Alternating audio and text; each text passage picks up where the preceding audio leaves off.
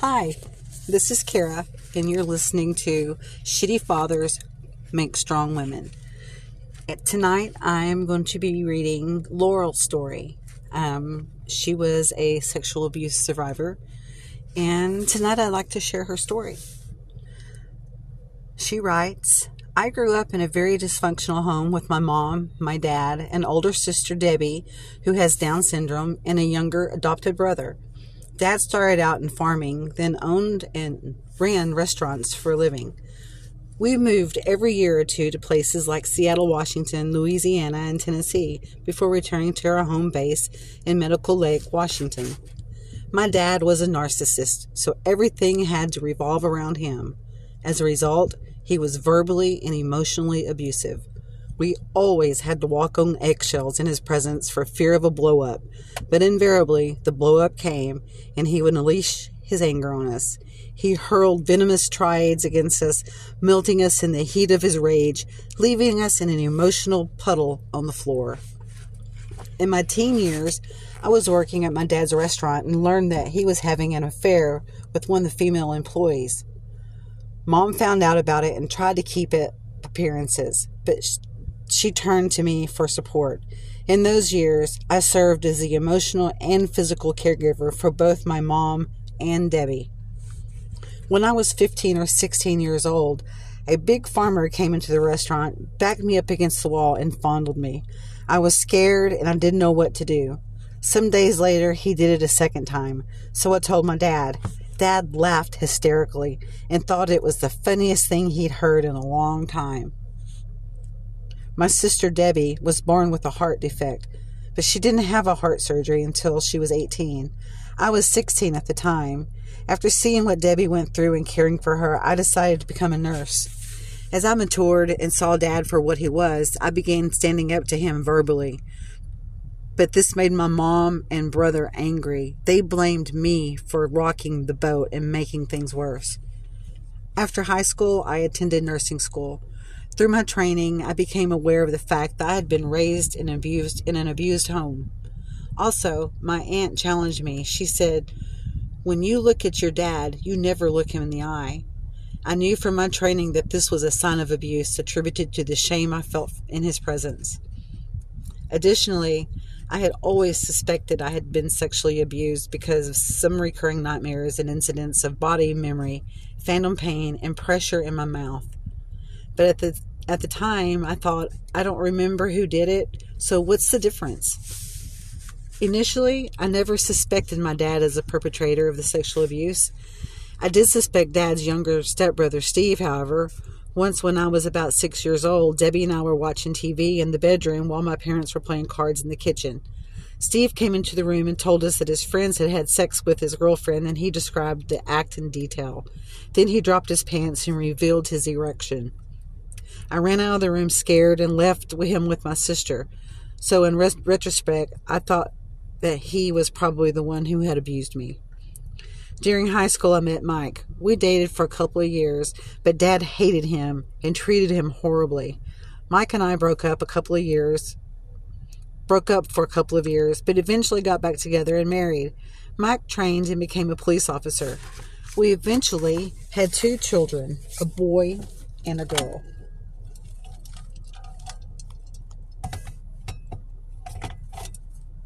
When my sister Debbie was 35, her health began failing, and sometime later she passed away. In the years following Debbie's death, I was working through a lot of junk in my life. First, the list of offenses I had against my dad was long. I felt I couldn't move forward until I forgave him, but I didn't know how. About a year after Debbie died, I made the decision to forgive my dad. When we met, I told him I loved him and forgave him, but I recognized my mistake immediately because telling him this threw him into a rage. He launched into another one of his tirades, and I knew there was no hope of our relationship. As we parted that day, I yelled back at him, You are doing to me what your mom did to you, for he had been sorely abused by his mother. Also, because my dad had always torn me down, I felt like I had to be perfect. I had an intense fear for not measuring up when I changed when I changed careers and made new relationships with male authority figures. These and other circumstances began exposing some of my childhood trauma. My performance reviews at work during this time labeled me emotionally immature. In response, I bought and read books on emotional intelligence, took, a took assignments, and went to counseling. But I saw no progress. I didn't know what was wrong with me. I was a- unable to control myself emotionally in meetings, and when things heated up, I was deeply frustrated with my emotional state, but couldn't do anything about it. Then things got worse. I began to experience extreme fear of the future anxiety and became deeply depressed. I thought I was losing my mind. My anxiety escalated to nightmares and I began having panic attacks. My husband and I began to have sexual difficulties at home. I didn't know why this was happening or what to do. After making the decision to seek help from a counselor, the thought occurred to me that my innocence could be restored. But this terrified me. I had suspected all along that I had been sexually abused, but figured I was just too young to remember what had happened to me. I didn't know that I could have repressed it, a common reaction to trauma. In counseling, through an exercise I went through with the counselor, I re- recalled what had what I had repressed. For that particular session, he had me bring my best friend Marcia with me. The counselor asked Marcia to pray and write down what I saw and led me through the session. In that counseling session, here's what I recall. I saw an image of myself standing on the floor floorboard of a truck facing what appeared to be a man's lap. I could see his genitals. I was young, maybe two. My hair was pulled back in short curly pigtails on top of my head. The next thing I saw was my dad's face. He only appeared to be very young, like in the photos I had seen of my parents' wedding day. He was laughing and smiling. One of those big multicolored lollipops also came to mind, and instantly I knew what had taken place in the truck. My dad had taught me to perform oral sex. As I told the counselor what was coming to mind, I was absolutely horrified. Waves of shame and disgust welled up inside of me. I lost all control of my emotions and began saying over and over, What kind of girl does that with her father? The counselor told me those feelings had been there my whole life, but were buried along with the memory. But when I calmed down, Marcia showed me what she had written on the yellow pad again and again. It's not your fault. But the verbal and emotional abuse I had been subjected to all my life led me to believe if dad is hurting me, I must have done something bad to deserve it. I went home that day, and all I could think about was killing myself. When Mike came home, he comfort, comforted me and assured me, We'll get through this together. But the next morning, I started second guessing myself. What if I'm wrong? What if I just imagined this? But as a police officer, Mike recognized repression and supported me in what I recalled. Still, I wasn't functioning. I knew I needed more counseling, but sought a female counselor who specialized in intimacy issues. Other memories and flashbacks started coming. I knew they were real. I knew I couldn't spend time with my parents in this state of mind. So I met with my mom and, and aunt and told them I needed some space and time to deal with some depression I was experiencing. I didn't want them to know anything else. I was still very ashamed and afraid of what my dad might do. Mom knew my mom knew that I had been sexually abused and asked me, "What is was it your dad?" When I started to cry, she knew the answer and said, "I don't doubt it." At first, I thought she would be there for me. She even went to counseling with me the next day, but she told the counselor, I finally feel like I'm being treated like a queen by her dad and I don't want it to stop. Then I realized her concern was for herself only and not for me. I felt so betrayed. She didn't want to confront dad or have me confront him. She didn't want to face the truth. Finally, after two weeks, I got to her. Or I'm sorry. Finally, after two weeks, it got to her. She said she was going to leave dad and she confronted him. He admitted to being a bad father, but denied the sexual abuse. Through through his typical manip- manipulation, he turned against me, turned her against me. Dad played the victim, and I became the culprit. I was tired. I just wanted to get better. Now I felt guilty about the pain I was putting him through, but I'd had enough. Mom wanted me to go see Dad and make things right. Some extended family got involved, and I felt pressure to seek re- reconciliation. It was at this time that I remembered that at about the age of four, I had started telling my dad no when he wanted sex and he resorted to raping me. I remembered too that he was sexually abusing Debbie. After sharing this with Mike, he decided to meet my dad at a truck stop to confront him. Mike was afraid of what he might do to dad, so he took another officer with him who sat in the adjacent booth. When Mike accused Dad of these sexual things, Dad had the audacity to say, Why would I abuse Laura when I have a handicapped daughter who would have enjoyed it? Mike's meeting with Dad ended poorly, and we terminated the relationship.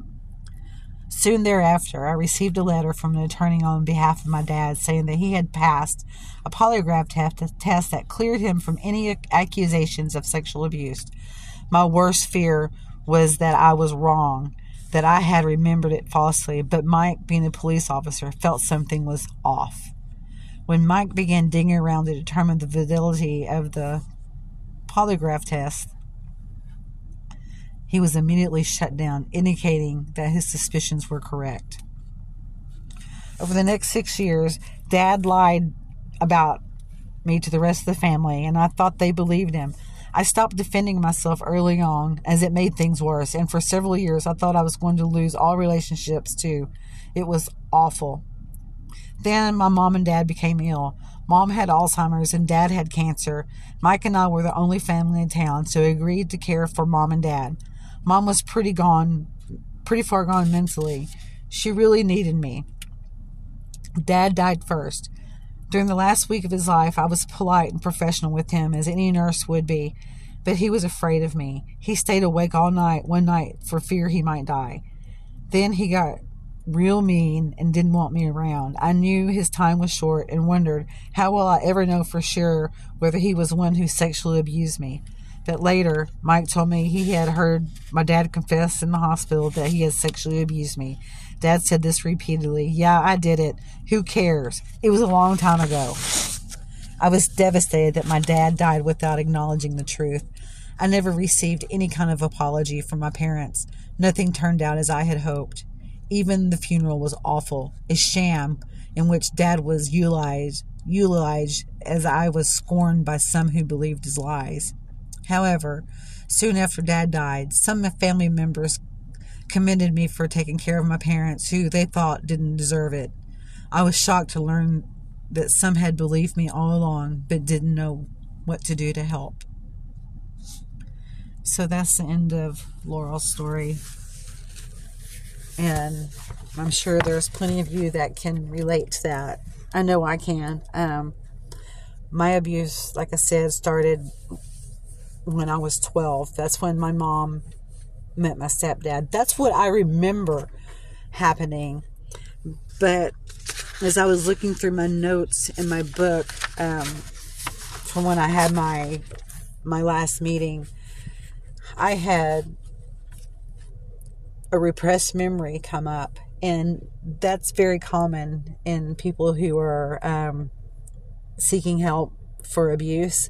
You're going whenever you journal you're going to remember some things and it's going to be it's they're going to be bad. It's going to be horrible. And i have one that i wanted to share and i've not even shared this with rick. I've not shared this with anyone but the ladies in my seven on groups that i attended and then with um, the people who are listening to me on my podcast this is this is this is me. This is Kara. When I was around nine or ten years old, I grabbed my grandmother's poodle and humped it. My stepfather, I, this is separate. I, I don't know why I humped my grandmother's poodle when I was nine or ten years old. Who the fuck does that? A nine or ten year old girl humping a dog? Something happened to me way before then and I just so happened to live right down the road from my stepfather and his wife before he met my mom because you know that they met and then they cheated with their with their spouse on their spouses and that's how they got married so something makes me think that perhaps he had access to me even before they got together and that's just sick um also after my stepfather moved in he would let the dog lick his fingers after molesting me and make me watch. I've always hated dogs licking me anywhere. I never knew why. What else did he do to me? Uh, my mother would talk and joke about dog semen at the dinner table. I mean, really? What kind of mother does that in front of her children? Her young children. I was probably 13, 14 maybe. And I had younger brothers and one old. That's just sick. I'm sorry. She's mentally ill. Um, and but my family always laughed. It was just disgusting, and they laughed. I'm sure I did too. What the fuck else was I gonna do? I was with raised by wolves. When I was 15, my parents owned a bar, and my stepfather entered me into a wet T-shirt contest. And my mother knew about it because she was there. She attended the wet T-shirt contest. 15. That's child abuse. This was back in the 80s. They didn't they didn't care. Nobody cared. Do they even care now? I don't know. People are people are, are actually stepping up and saying it happened to me. And all these dirtbag fucking millionaires are fucking going to prison for it. They're all fucking nasty men. Men in general, obviously, are just nasty motherfuckers. They don't care. It's just horrible.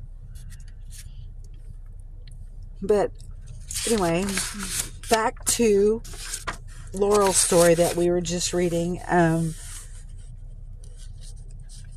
I just, you know, there's there's lots of possible signs of repressed memories that can happen. Um, you know, like I said, I hate poodles and dogs licking me. And I didn't really know why. I just, I guess I blocked it out. And then I had that memory. I'm like, oh my God, that makes sense. Um, anxiety attacks that are paralyzing. I've been having a lot of those lately. And it has a lot to do with life. And I think a lot to do with I needed to do this again. PTSD, it's just, I mean, your life is just fucked up whenever somebody abuses you. Uh, many victims suspect that they've been sexually abused but are reluctant to consider the possibility of repressed memories. If the possibility of repressed memories exist, why would you even want to remember them? That's kind of what I thought. Why?